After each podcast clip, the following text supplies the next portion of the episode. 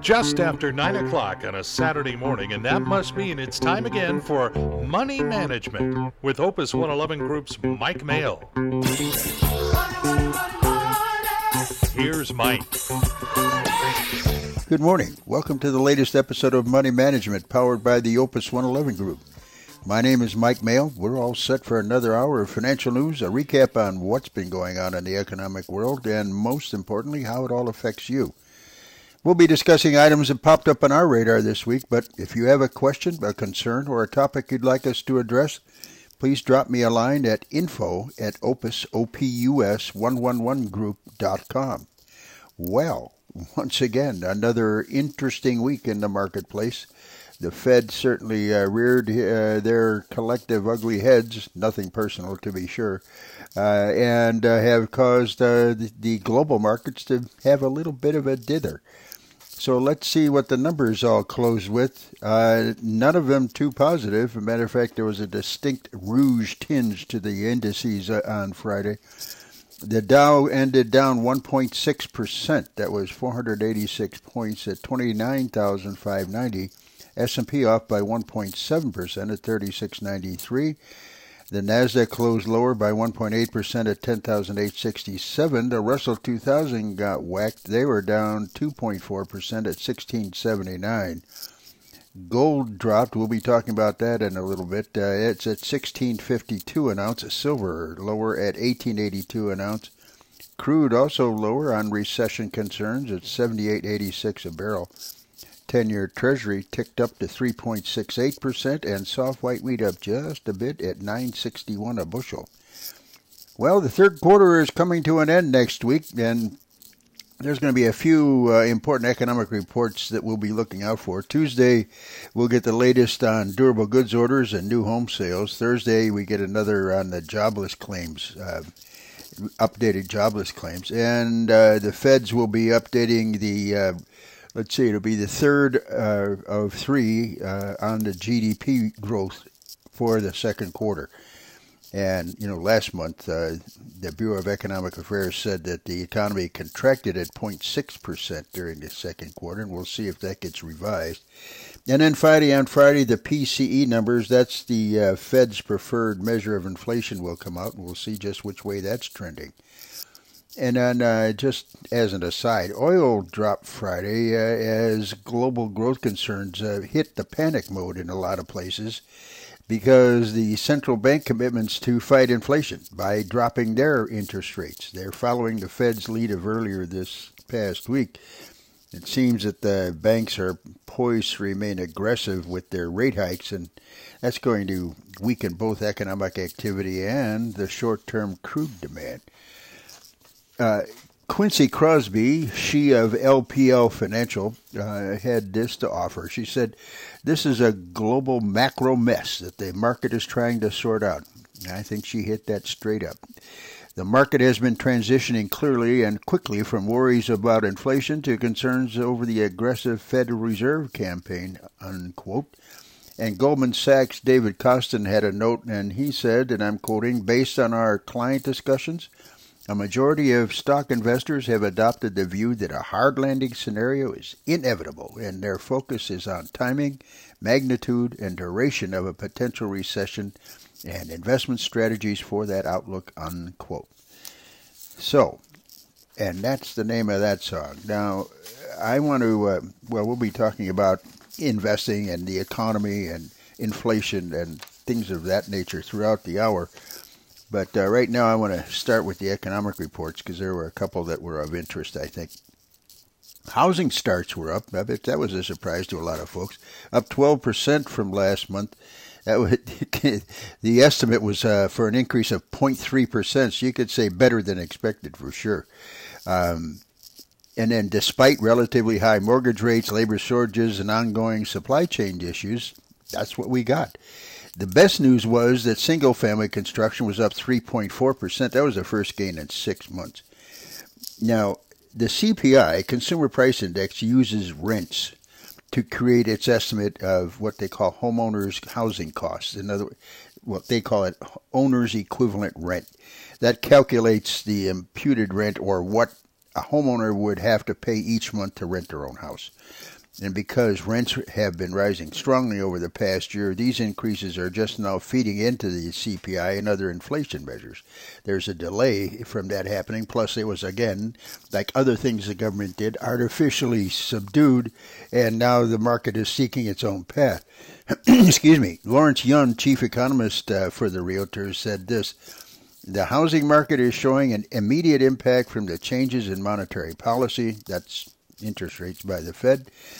And uh, he said he's going to reti- uh, re- revise his annual sales forecast down further due to the higher mortgage rates.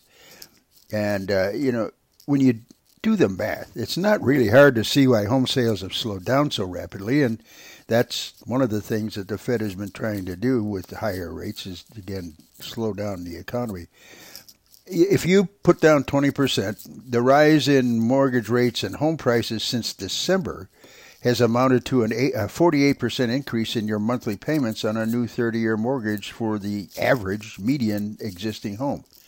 So, again, the inventory for existing homes remains pretty tight. Uh, available listings down slightly in August and flat from a year ago. So, the trend is not necessarily in our favor right now. And yesterday, uh, central banks all around the world uh, followed the leader of uh, the Federal Reserve and have raised their primary uh, lending rates to, well, fight the effect of the dollar, which is so strong, as well as rising inflation uh, in their markets as well as other markets. And of course, our yields, government bond yields, uh, rose in concert you know, inflation is really a hidden tax. You won't see it on anything. It won't show up on statements of any kind, but it undermines work, your living standards, investments, and it's a nightmare for future planning. See, interest rates don't determine inflation. The amount of money flowing around, circulating in the economy, is what de- determines inflation, and that's where the problem lies you know, a, a CPI report, uh, again, Consumer Price Index report, is old news by the time it's released. It's one of those lagging indicators. But the whole point of tightening monetary policy uh, by the Feds is to increase the demand for money and or decrease the supply of money at the expense of other things. So, tighter monetary policy today uh, is tries to uh, balance the supply of money with the demand for money, and that's what will deliver low and stable inflation going forward. Higher interest rates increase the appeal of holding cash and cash equivalents, but at the same time, they discourage the borrowing and spending of money, and so that tends to de- depress prices.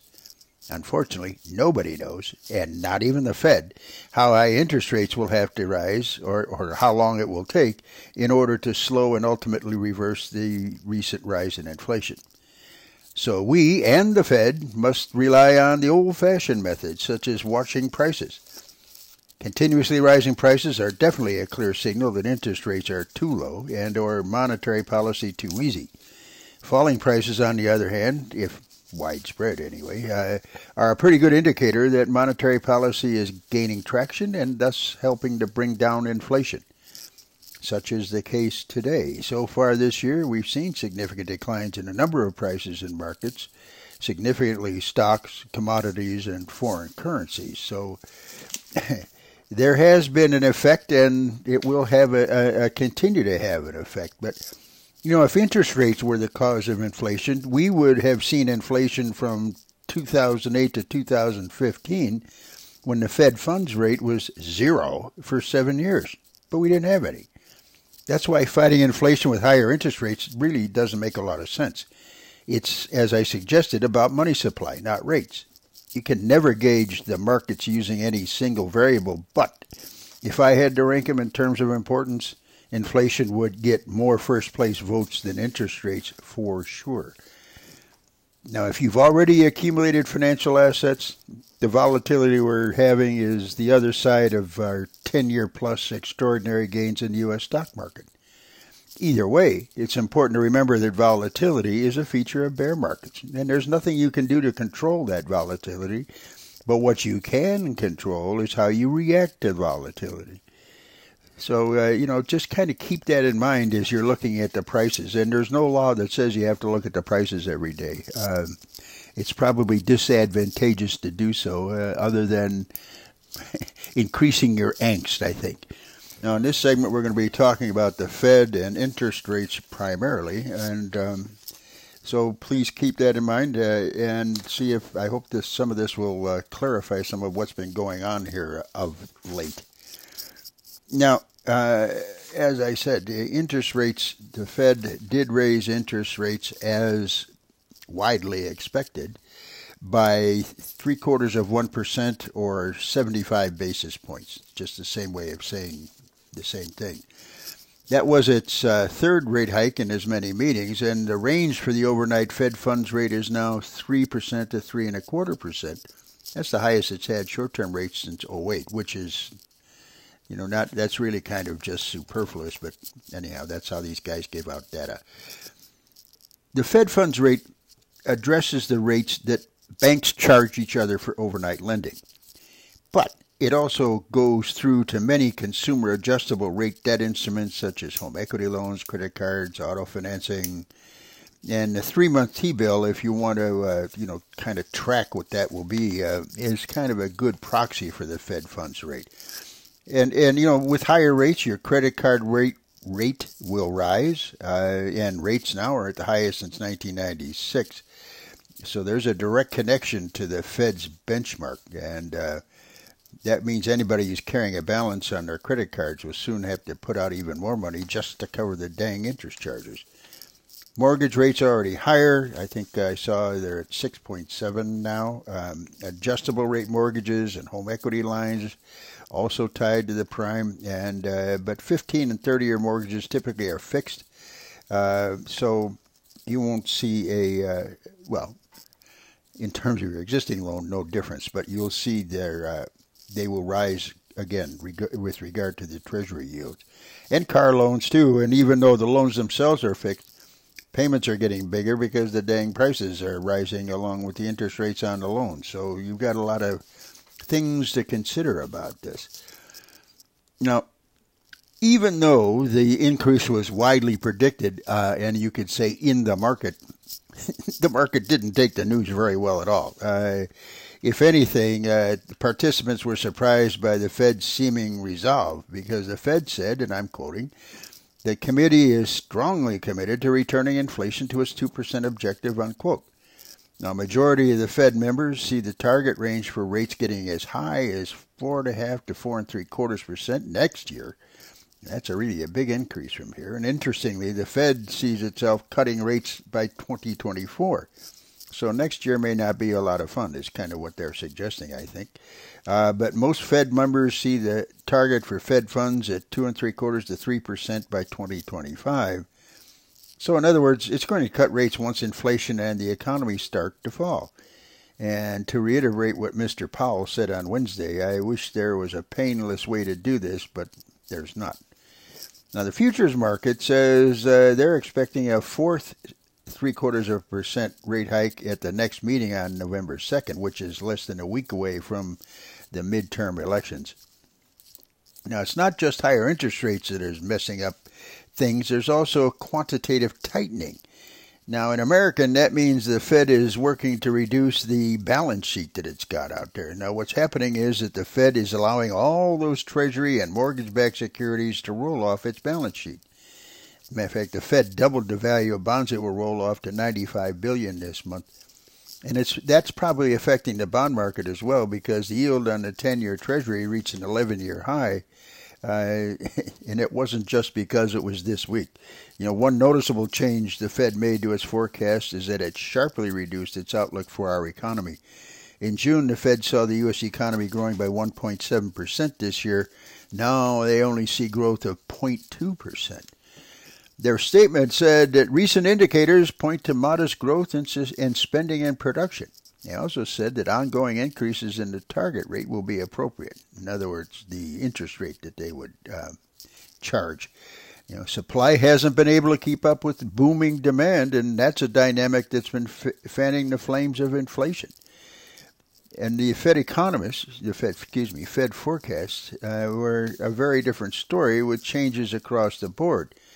From an economic perspective, again, Fed seems growth um, slower, unemployment rising faster, and infl- inflation running slightly higher through the remainder of this year and throughout next. So this forces the Fed to make a choice. Do they focus on supporting the weakening economic outlook or prioritize the fight against inflation? It looks like the Fed has prioritized the fight against inflation, and it remains pretty optimistic about how quickly it's going to get under control. But the stock market doesn't always make sense, especially when it comes to interest rates. You know, maybe interest rates seem to matter right now more because investors got used to them being so low for so long. And I think that's a lot of what's going on in the marketplace in general in terms of people's attitudes. I mean, we had a 11 year plus run of positive stock markets without a break. Uh, interest rates were down to zero for you know multiple years, and now it's well, kind of revert. The interest rates are starting to revert to the norm. They're not being artificially held down, and the stock market is responding to that simply by correcting. You know, that's normal stuff. But because folks haven't either ever been through it or have vague memories of what that looks like, they're having this um, highly, uh, uh, oh gosh, I don't even know how best to say it, but an overly negative response to what's going on. That's my opinion. Now, um, interest rates, uh, you know, the the market does well when interest rates were rising in the past. I know because I've been there, and yet the market has tended to perform poorly when inflation is higher. Interest rates were in decline since the early 80s until just recently, and uh, that definitely helped support bond prices. But for three decades prior to the early 80s, interest rates were generally rising throughout that period.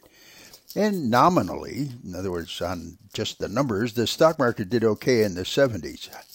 Yeah, stocks were up 5.9% even as interest rates were breaking into double digit levels. However, the inflation was at 7.1% per year, and that lasted for over 10 years. So stocks were down on a real return basis. So as I say, it's all contextual. You know, 7.1% inflation for 10 years is a whole lot different than 8% for a few months. But uh, people are acting as if this is, you know, the world is ending, and I think they're kind of taking it out of context.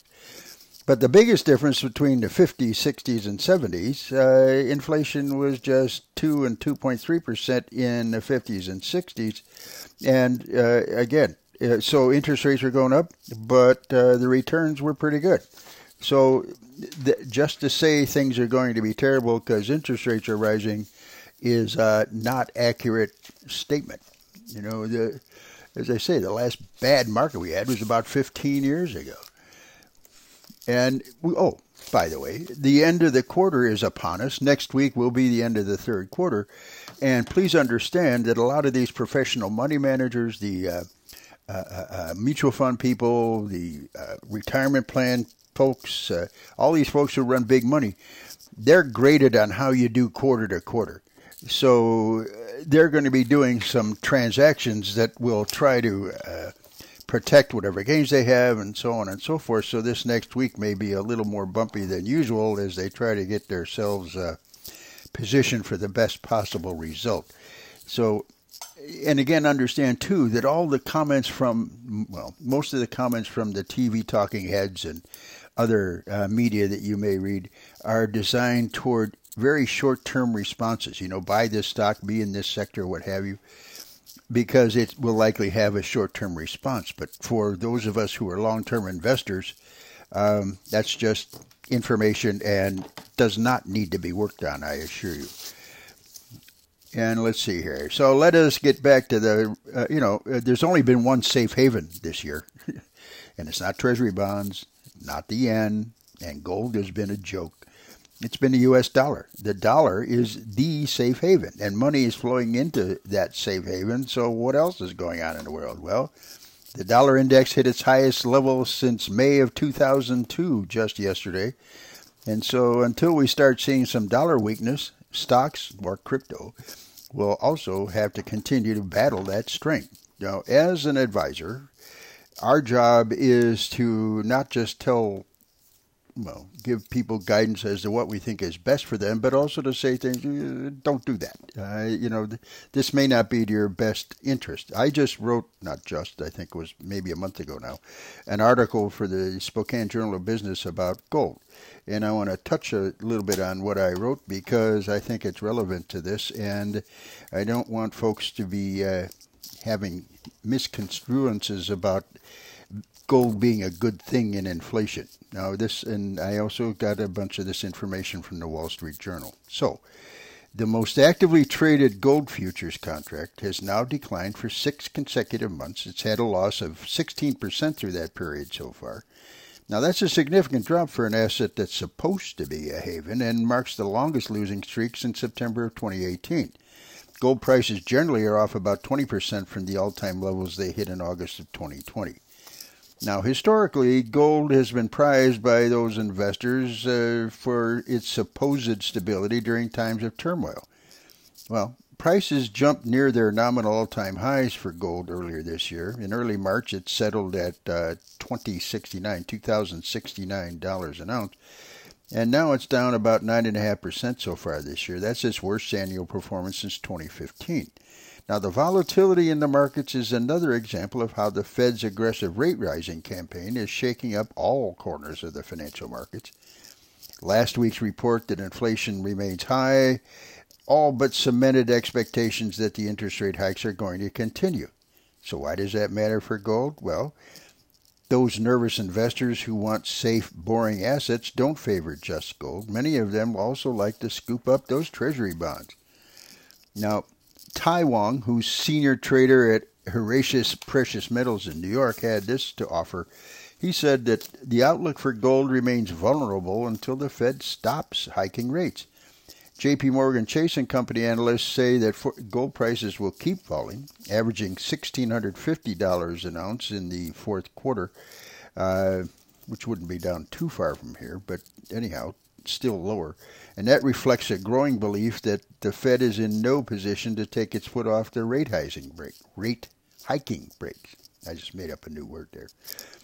You know, Treasury yields tend to move with investors' expectations for the Fed's benchmark rate. So investors these days can still get a little small cash flow returns on government bonds because treasuries, unlike gold, offer regular payouts, and that's helped push many of these risk averse investors from being gold bugs to being bond buyers. Now, the U.S. dollar, as we've talked, uh, another haven, is further complicating matters. Global investors who look for a safe haven have been snapping up uh, the dollar, pushing near a 20 year high, and that's made gold that much more expensive for overseas buyers, which of course then reduces demand from that sector. And finally, investors have pulled money from precious metals focused mutual funds and ETFs for 12 consecutive weeks, weeks now. That according to Refinitiv Deliper data. And that's the longest week since a 13 run of outflows that ended in May of 21. So with the gold, it's not a good idea. I mean, it looks pretty, but that's the name of that song. You know, prices are down for financial assets, but expected returns are rising because that's how it is. You know, the the more you pay for something, the lower your expected return theoretically should be. On the other hand, the less, you know, the better the return. So it's trending in your favor at this point. As long as you're making regular contributions to a retirement account, a brokerage account, savings account, your situation has improved this year for that reason. Now, it doesn't feel like it because everybody's very distraught with the combination of high inflation and rapidly rising interest rates. Okay, well, then take a cautious approach. And what I mean by that, it's a time to own conservative, high quality, dividend paying stocks. These are the stocks that are holding up much more, much more better, forgive me, much better than the overall market. Don't get scared and sell. You know, have a sound game plan. That's it just takes time and you know inflation at is at 40-year highs. Interest rates rising at their fastest pace in history, but that's really kind of out of context. But technically, it's right.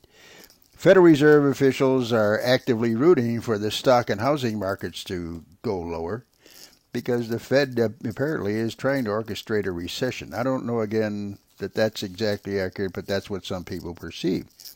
And yet, the S&P is down just mm, 23% from its all-time highs. That's not even an average bear market. The average bear market, if we look at bear markets going back to 1946, uh, the average percentage decline has been 32.7%. And by the way, just for what it's worth, the um, number of days that those bear markets lasted on average was 367, so about a year, although there are three of them that lasted longer than that. Now, your investment strategy shouldn't change because there are bad days in the market.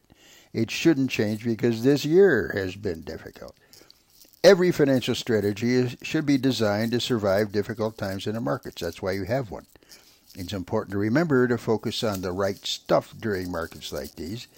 And I believe that means kind of taking an arm's length view and focusing on the long run. So if you're an accumulator of financial assets, this volatility should be viewed as an opportunity to buy at lower prices, not a risk. If you've already accumulated financial assets, this volatility is just the other side of a decade plus of really great gains in the U.S. stock market. Either way, remember it's important to remember that volatility is just a feature of markets. There's nothing you can do to control that volatility. What you can control is how you react to the volatility. So if you keep that um, under control, you'll live to uh, see the other end and not lose all your assets from making bad mistakes. Now, nine months into our slump, and again, if that's true, that means we got to have another three or four months of bear market. The latest downdraft has many folks uh, kind of on edge, I guess. You know, they're still expecting the worst. Um, the pessimism of disbelief is uh, what it's been called by some folks. I think that's a pretty good title. You know, that's understandable given the disappointing and difficult year, but although it can be hard to appreciate now, history shows that bull markets are born on pessimism, and recent surveys suggest bearishness is at an extreme. Now, this doesn't pinpoint uh, when a recovery will begin or whether it's already underway. Nothing does, but we see widespread pessimism as a reason for optimism. Yet, when investors, consumers, economists' moods are going into depths not seen in decades, uh, it helps to set the stage for a market recovery not a precise timing tool by any means, and nothing is. Short term moves are totally unpredictable, which is why you don't pay any attention to the talking heads, the headlines, the market news. See, uh, all these folks who come on TV, you know, they're saying, you should be in this sector, get out of that sector, go over here, do this, do that.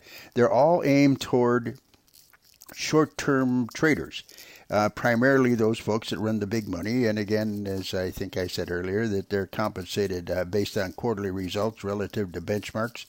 And so they want to perform as well as they can, so they get paid. Uh, pretty straightforward. Um, so, you know, but they have to respond on a short term basis. We don't. As long term investors, we can just stay with our quality and uh, you know, listen to these guys talk while we just say, okay, that's interesting, and drive on.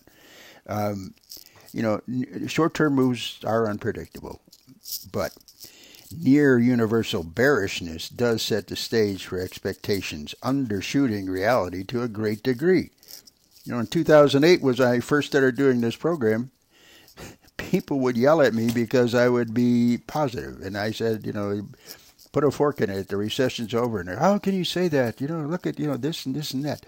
Well, those are the, the, that's a trailing indicator. The market's a leading indicator.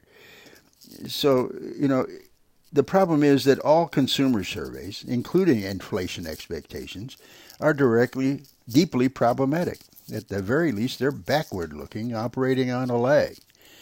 Consumer surveys, and and and the problem with those things is, and those to include, you know, about what do you think about inflation going forward well, they're problematic. At the very least, as I said, they're they're backward looking. It's a, it's a lagging thing. You it, usually, you know, when you, when you're uh, getting the results from a survey, the folks are basing it on, you know, what just happened. Uh, it's called recency bias. It leads people to make the exact same error anchored on what just happened uh, because there's no real way to know what's going to happen, right? So you know, consider this. Questioning people as to their risk tolerance does not typically result in an accurate description of their true tolerance for drawdowns and lower returns. You certainly see that when you open accounts in our world uh, for folks when things are going well versus in current environments when things aren't exactly running smoothly. Um, their uh, purported risk tolerance varies depending upon what's going on outside the door.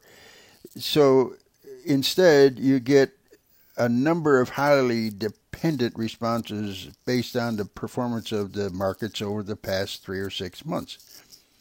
Uh, you know, risk tolerance hasn't changed really, but the short term market environment does. And so, in either case, they're re- irrelevant to their long term investing needs. You know, imagine for a moment that the folks uh, queried by the Federal Reserve Bank of New York in inflation expectations behave any differently? No. I have a sneaking suspicion that inflation expectations are, in fact, overly dependent on those six foot tall numbers posted all across the country showing the prices of a commodity that used to be a very significant portion of the family budget, but today is a much smaller part of consumer spending. You know, with gas prices having fallen uh, for a record 98 consecutive days, no wonder inflation expectations have also fallen. And those and gas is really just a small part of the consumer price index. So it's definitely misleading, but that's what folks focus on because it's right in front of them. You know, these tea leaf readers, the pundits, have offered no shortage of reasons as to the fact that more pain must be in store. Rising rates, Fed moves, the energy crisis in Europe, weakening earnings estimate, uh, that kind of stuff. Lurking underneath all this is the assumption that complacent investors, everybody other than you folks who are listening, haven't factored these in. You know, with the primary evidence is that they have yet to what's called capitulate, toss in the proverbial towel. You know, uh, that is true enough, yet it's a stretch, I believe, to argue that this capitulation is uh, necessary for a recovery.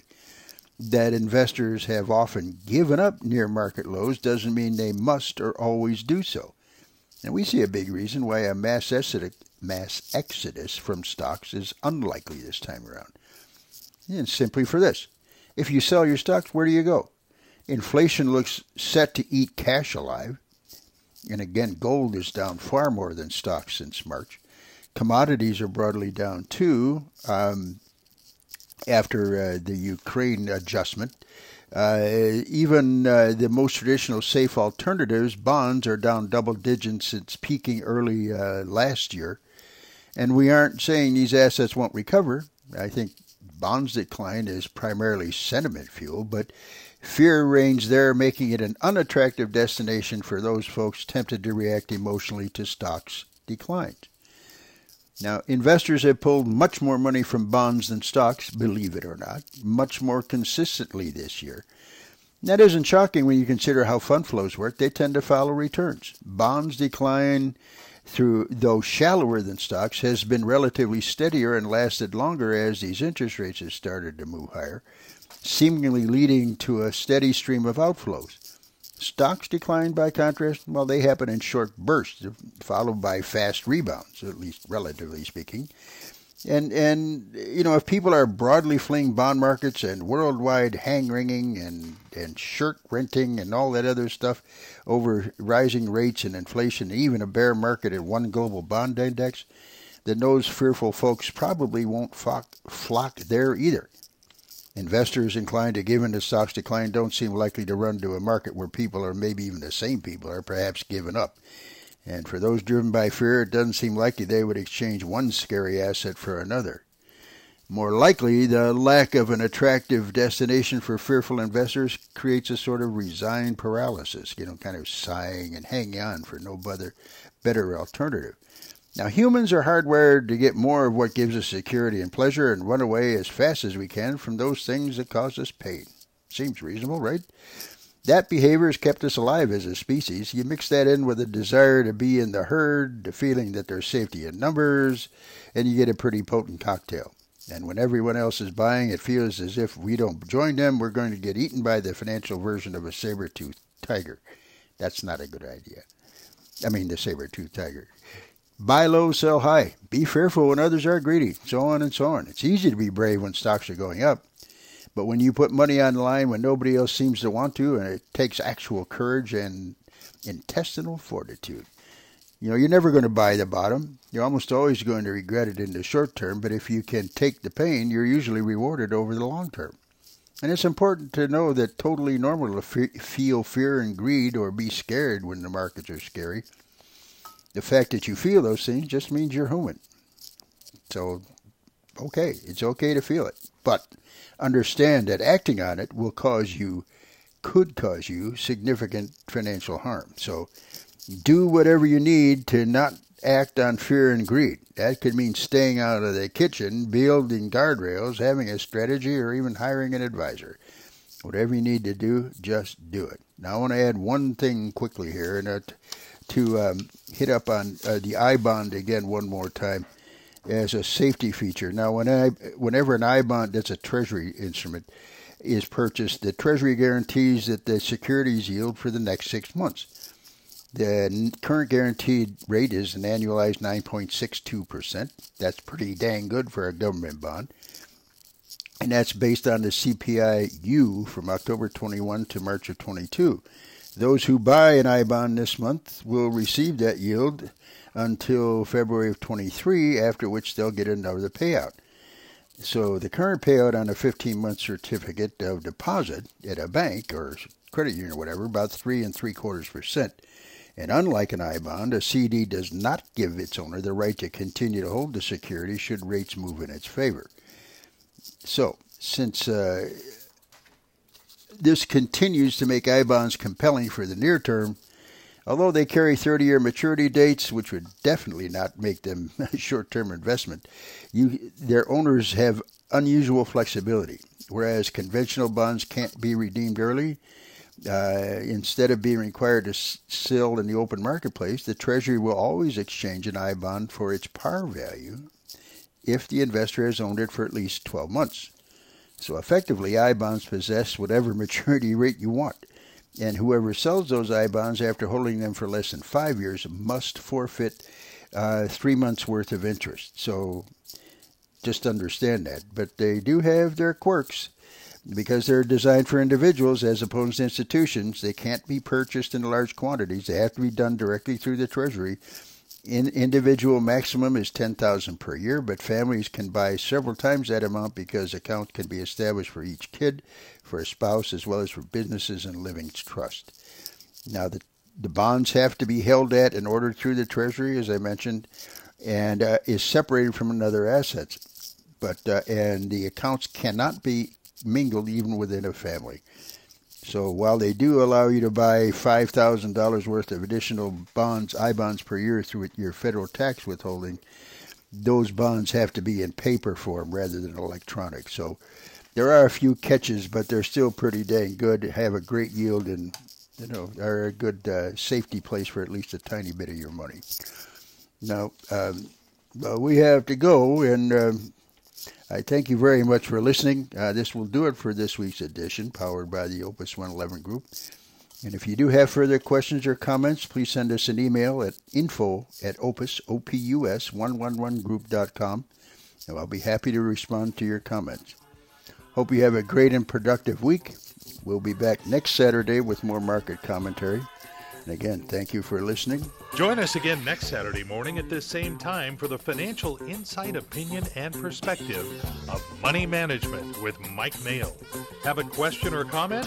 You can reach Mike at our website, opus111group.com.